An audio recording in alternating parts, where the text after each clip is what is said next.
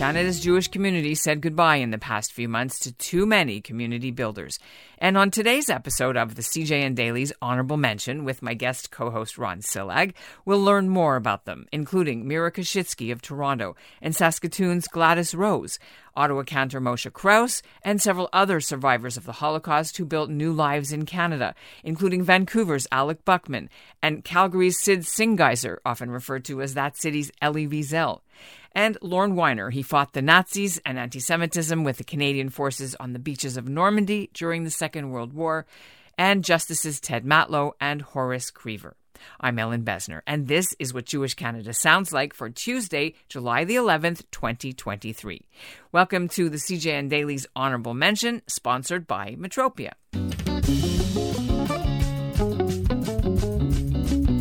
And welcome back. We're here with the CJN's Ron Csillag, reporter emeritus. Good to have you back, Ron. It's good to be back, yes and no. I mean, we're not, you know, we have a grim task ahead of us, but it, it's, uh, it's always good to see you, Ellin. And you always say death doesn't take a holiday, even in the summer. And this time we really have way too many people that passed away to fit into one episode. But Ron, can you believe that it's been over a year? We started this honorable menschen in May of 2022. Although you may remember we had a different name, people didn't like it, mm-hmm. which we won't say. But you know, we've profiled over 50 prominent Canadians mm-hmm. who've passed away since we started, which is it's pretty something. It is. It is. And, you know, uh, years ago, when newspapers still mattered, there were studies done out of the United States to show that the number one way to grow a newspaper was obits. And, and these were amazing studies, local obits, not necessarily, you know, former presidents or what have you. Local people getting uh, the full treatment every day, people like obits. Uh, there's a reason there's a full page in the Globe and Mail every day that's ad free and is kept that way. It's because people read it. It's one of the most read things in any publication. That's true for the CJN also. Uh, well, I hope it is, and, and it's true for uh, other media as well, and other forms of media. Television stations have them. I know that uh, it's done in Australia all the time on the air, and so um, people like to read about great lives, and even the occasional scoundrel. Why not? Especially the occasional scoundrel, exactly. Well, you know, we've lost so many people since Pesach, our last episode. Um, so many honorable mentions, and some of them are certainly, as you said, household names in Toronto, Saskatchewan, uh, Calgary, Vancouver, Ottawa, even in Israel. And so let's speak of Israel, and we'll start, of course, with Mira Koschitzky, mm-hmm. who passed away in June, and to whom Israel meant so much. So, Ron, who was she? And uh, how was she related to Julia Koschitzky, who we've covered before? Right. Um, Mira was Julia's sister in law. Uh, they were married to brothers Saul and Henry.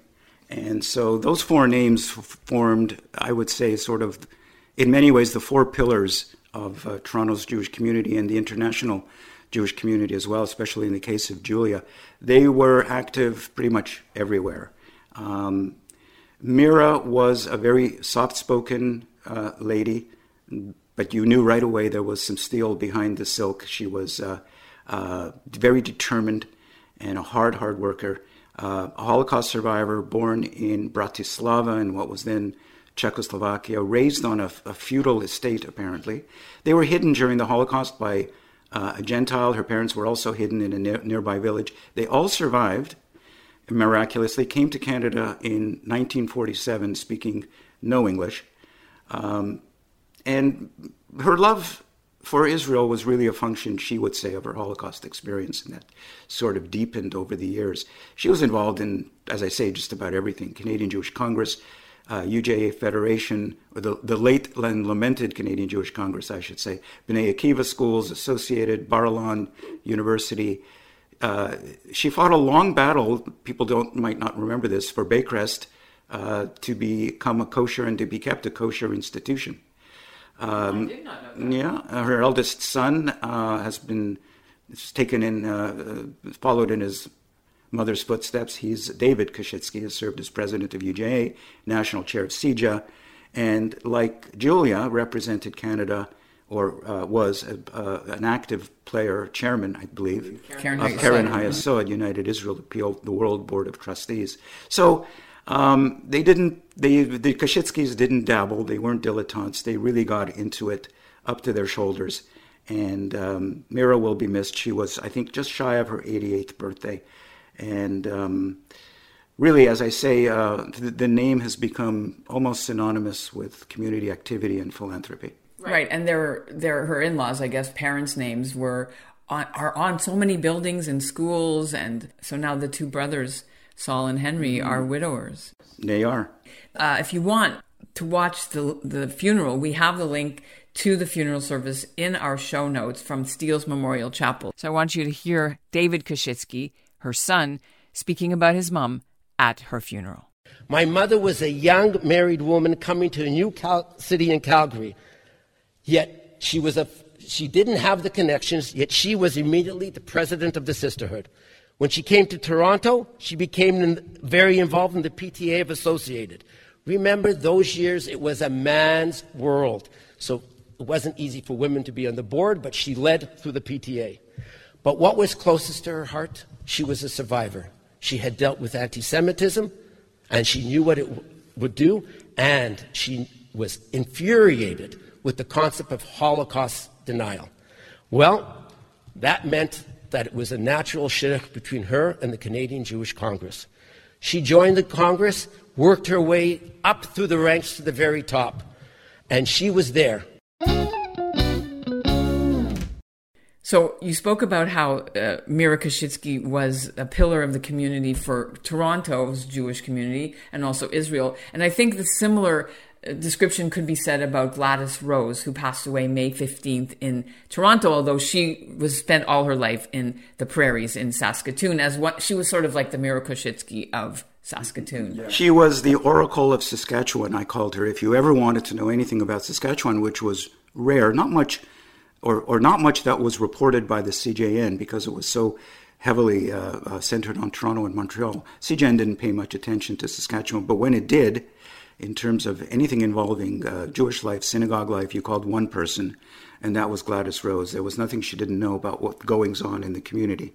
She was actually, yes, born in Saskatoon.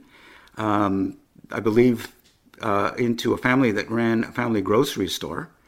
Um, I think her parents were like the typical. They came from Belarus, settled on the mm-hmm. prairies uh, in that generation of Jews that did that, and then yeah. she was their only child. But she certainly went uh, was a trailblazer, was she not, in terms of her education and in conservative Judaism? Do you well, know? She became she became the first female president of a conservative synagogue in Canada, which is the synagogue in Saskatoon, Congregation Agudas Israel. Israel. And we just did a whole feature on them right. last week, and I'm going to put a link to it. It's sad that she passed away just before their well, dedication yeah. and uh, reopening. Yeah, but but uh, she leaves a terrific legacy, which we reported on in Saskatoon, which is the revitalization of the synagogue and more people coming. And so that is a wonderful legacy. Uh, also involved in National Council of Jewish Women, CJC, and a, a task force in Saskatoon called Multi Faith Saskatoon uh, that gathered together people of different faiths to talk. So um, she was our man on the prairies, so to speak, and uh, she moved to Toronto in 2005 to be closer to her children. I really like the fact that even though after her um, beloved husband passed away, Jerry, uh, she went and had a bat mitzvah at 85 years old at uh, Darchei Noam in right. Toronto. Yeah, played bridge, joined a book club, uh, uh, a very full life. And uh, what may not have been always easy out in Saskatoon, especially in the early days. There was probably a you know a, a latent anti-Semitism on the prairies, but uh, you know she muscled through it and uh, did a lot of great work there, and and grew the community. I really like this how they called her the Simcha Roses, she and her husband, because if there was an invitation to a Simcha, they went no matter where it was. And yeah. that is wonderful. Because she also suffered a lot of tragedy in her personal life. She lived she outlived a lot of her own immediate family. Her husband died in 1999. Her daughter Kathy died in 2000. Her other daughter Naomi died in 2016 and Kathy's husband died the following year. So yeah, uh, a lot of tragedy in her life, but um, she considered herself lucky. She was resilient. She was happy. She was always positive. She was in Toronto, but they buried her back home. The burial is at the cemetery in Saskatoon. And I really like how they uh, said that for her charities, if you wanted to make donations, of course, her beloved synagogue was one of the top on the list, or Save a Child's Heart. And here's her daughter, Dr. Toby Rose, at the funeral in Toronto. She was so much more than a stay at home mom. She did extensive and high level volunteer work for the National Council of Jewish Women, Canadian Jewish Congress, Multi Faith Saskatoon, and the Royal University Hospital Foundation, among others. She was the first woman president of a conservative synagogue in Canada, Congregation Agudas Israel in Saskatoon. During her tenure, the synagogue became egalitarian, much earlier than conservative synagogues in Toronto. She loved Saskatoon and Saskatchewan, their history, geography, people, the Jewish community, and even the weather. We think she coined the phrase, it's a dry cold.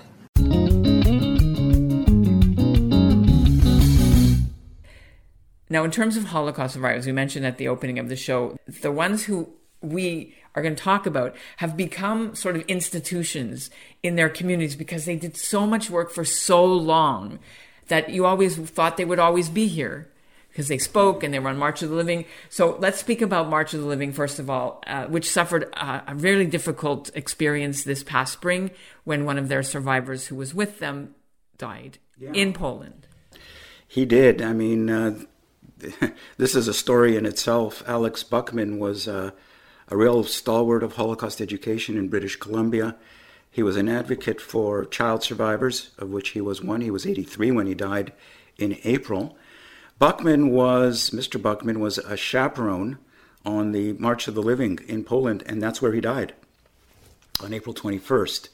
And um, it's both fitting and tragic, and um, uh, he was a terrific educator, president of the Vancouver Child Survivors Group. Uh, he was on the board of the World Federation of Jewish Child Survivors, and he spoke to thousands of students in the province very effectively. These are kids who uh, aren't normally interested in the subject unless they meet someone who lived through it, and he really had an effect on these kids. I'm told that they lined up to shake his hand. Now, he was there with his son on this Patrick. Trip. And while he didn't collapse at Auschwitz. I think he collapsed in the hotel after mm-hmm. they'd visited it. I know from hearing it that the kids who were on the trip with him, it was a, a Western Canada and sort of smaller communities bus, as opposed to like Toronto or Ottawa bus, mm-hmm. were devastated. And phone calls were going home to parents at three o'clock in the morning. The mm-hmm. kids were just beyond overcome because they fell in love with him and they, they just couldn't handle this. Mm. It must have been quite something to have a a survivor, a chaperone, die uh, in the very vicinity of the place he was incarcerated as a during World War II. Yeah, but they went on with the trip. I know his son said that they didn't want to just go home. Uh, they, it would have meant a lot to the father to make sure they finished the trip and went to Israel. So, what else do we know about about Alex Buckman? Well, he was born in Brussels, um, just a few months after Germany invaded Belgium. He was only two years old when his parents sent him into hiding. He would find shelter in a dozen different non Jewish homes over the space of two years. Um, he was moved to an orphanage. His parents were murdered in Auschwitz and eventually immigrated to Canada in 1951, settling in Montreal, and um, became an accountant and became a housing officer for the Canada Mortgage and Housing Corporation, which sounds like uh, doesn't sounds like a bit dull. Really boring government job. Except it wasn't because for him, what he did was he ended up developing homes for indigenous people in British Columbia, saying it felt good to help people move into their first homes, and it changed their lives. And uh, so he worked very closely with a lot of First Nations band, bands and felt connected to them. Um, also ran marathons. Wow. What an amazing man. Uh, did go to the March of the Living in 2010, which affected him deeply, which is why he wanted to go back. And um, so, yes, an amazing full life, another one. And then if you move east a little bit towards Calgary, uh, we we did an obit in the CJN about the fellow that I mentioned at the top of the show, who they consider their Elie Wiesel, mm-hmm. Sidney Cyngiser. Uh, another huge proponent of Holocaust education. He has dubbed Calgary's Elie Wiesel. He died uh, in late June. He was 99. And he too shared his story with generations of Alberta students. He inspired lots of kids and um, others as well. He was born in Lodz, he was Polish in 1924. And his memories were of a very happy childhood. Of course, that lasted until uh, 1939. Um, he went to the worst place there was, which was Auschwitz. He survived a selection, uh, and he did that by making him look healthier. Which meant, which what he did, how he did that was by pinching his cheeks to make him sort of blush, and brushed his clothes off to make him as healthy as possible. Um, he survived. His mother and three sisters were murdered at Treblinka. Uh, he said he was 72 pounds when he was liberated in 1945, spent three years convalescing uh, in a DP camp, and arrived in Canada in 1951 and did very well in the real estate business. Also, um, just an amazing speaker, and the couple was involved in a, a host of uh, Jewish activities, UJA bonds, etc. And uh, Calgary's uh, Mount Royal University's library, which has a good Holocaust education collection. And uh, among 50 survivors in 1998 to receive something called the Zachor Award, which was jointly created by the federal government and Canadian Jewish organizations to recognize survivors' contribution to history and how they told it. So, an amazing man. I like how you said how they told it because he was also part of the recent exhibit that was in Calgary called Here to Tell. There's a book, it was a traveling exhibition, a photography exhibit of survivors, including, of course, Sid. Now, we'd be remiss if we spoke about Holocaust survivors and didn't mention Cantor Moshe Kraus from Ottawa. We did write a story about him for the CJN's uh, website. Alex Rose did the obit, but Cantor Kraus's story. Sh- again, they could all be movies. This mm-hmm. one, incredible story. And he wrote his own book, uh, his memories, his um, biography, and it just came out about a year ago about how he became the singer, Moshe the Singer. I can't say the Yiddish properly, but Moshe the Singer. Mm-hmm. Because that's how he survived and became a virtuoso cantor all across Europe. And I'm going to uh, let you pick up the story a bit yeah. about him. Another Hollywood uh, story worthy of a Hollywood movie. Prior to the war, he was 18 when he was hired as chief cantor, pardon me, of a town called Sziget, which was Hungarian town, five synagogues.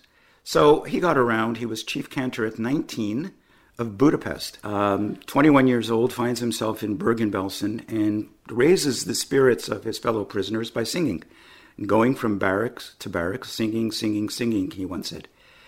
And that performance drew the attention of the camp commandant, Captain Joseph Kramer, known as the Beast of Belsen, and demanded to know, who demanded to know whether this young man could sing in German. And of course, Kraus spoke fluent German, began singing songs, and uh, returned every Sunday to sing for the camp commandant, receiving scraps of food here and there, and that's how he survived. Uh, he moved to Israel and served as the first chief cantor of the Israel Defense Forces. Uh, moved around a bit, had a peripatetic life, he moved to synagogues in Antwerp.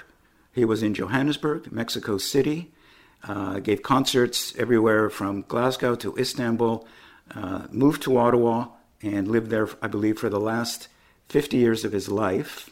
Moved to Ottawa in 1975. I found the date. He was hired as cantor at Congregation Beth Shalom.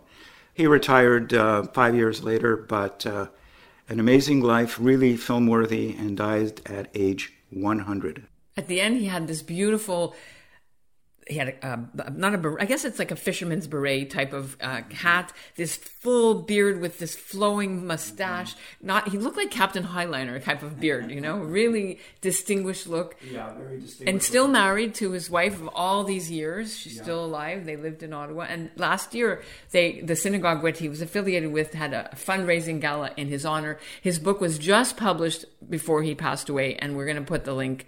Mm-hmm. Moshe the Singer uh, to it so people can order it and read. And here is a little clip from 2016 when Cantor Kraus is describing his first foray into the professional singing world. When I became nine, all of a sudden I became very popular. I had a beautiful voice, and they invited me uh, all Europe. We didn't know more than Europe. Who knew the America?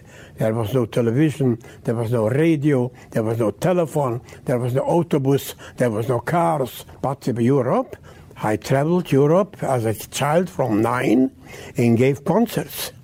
Gave concerts for schools, for organizations. I made my father a good life, my father and mother a good life. I brought home money. There was no banks. There was no checks. I came home with a lot of money, uh, cash, and I gave it to my parents, and they sit down by the table to count how much it is. And I went outside to play with the children. Now, we're talking about the war, so can I jump in here with our veteran who was um, deeply affected by what he'd seen as far as encountering the Holocaust, encountering the, what had happened to the Jews of Europe? I think it's the right sort of theme since we've been bringing that up.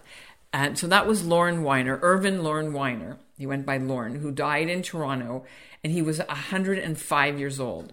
And he was with it, completely with it, right to the end.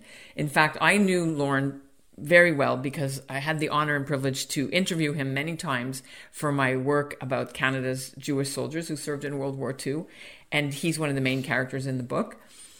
He grew up in the hard scrabble area of Toronto called the Ward, which doesn't exist anymore, but he was poor and he had uh, illnesses where he had to sleep on the roof outside for his uh, for tuberculosis and for consumption because he wasn't healthy enough so he needed clean air instead of living in the tenement where he was growing up and um, he served with the royal canadian artillery in the second world war he served for six years and when he landed in normandy with his unit he encountered the remnants of France's Jews. And this story is so powerful that every time he told it, he would cry.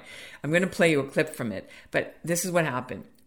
The so the Canadians had pushed through from the beaches of Normandy. They had uh, captured some towns, including one called Caen, C A E N, in France, and it was all rubble. But there was an area in a quarry where it was not bombed out, and they held a memorial service for for Jewish service personnel who had been killed. So uh, here are all these armed troops coming in for this Jewish cemetery, and the service started. Five minutes into the service, we began to hear a moaning sound. And we looked around in the shadows were a couple of dozen Jewish survivors. They had been hidden for five years. And not only that, were still alive after the bombing of Caen itself, wow. which is which was a something which is a victory of itself.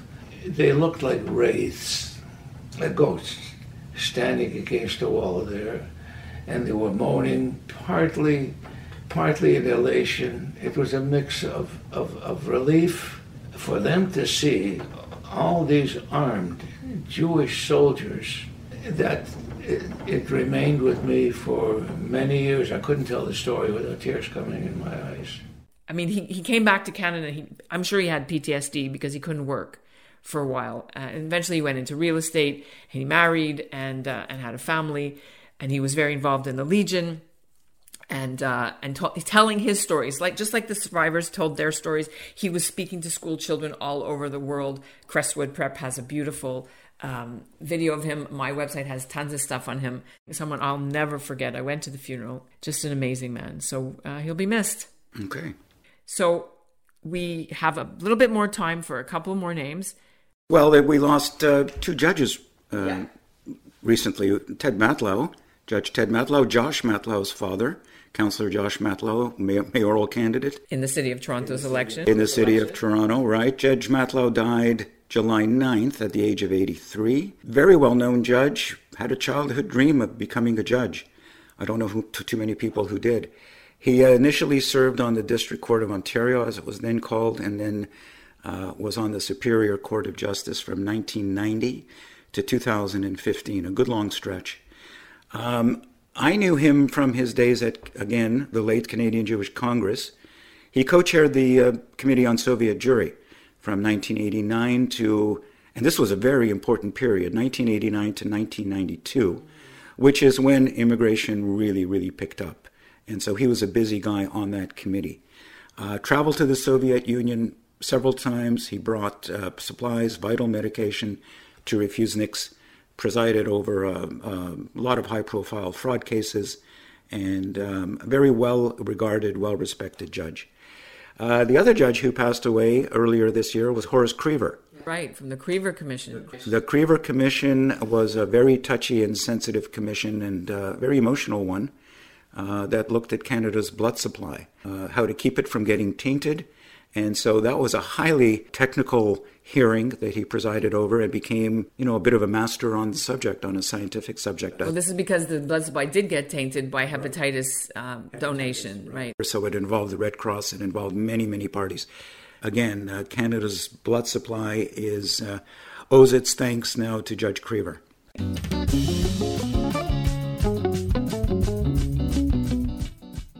So that is our honorable menschen for this episode of the CJN Daily's tribute to honorable men and women who we have lost in recent months. Ron, as always, fascinating stories. You knew many of them. Yes, I did. Yeah. And so this is also personal for you. Well, it's it's it's personal, and this is a problem for obit writers in that if you write about someone you knew and knew quite well, it sort of violates the first rule of obit writing, which is that you're not supposed to have known the person because that you know sets up a bias. Um, it's okay if you knew them slightly, but in some cases here, I got to know people pretty well. And uh, but you know, sometimes you have no choice. If if you're the guy chosen to write it, you do it anyway. Well, I'm glad we learned a lot about uh, our honorable menschen in women. Thanks so much for being with us again on the CJN Daily. Pleasure. Thanks for listening to the CJN Daily, sponsored by Metropia.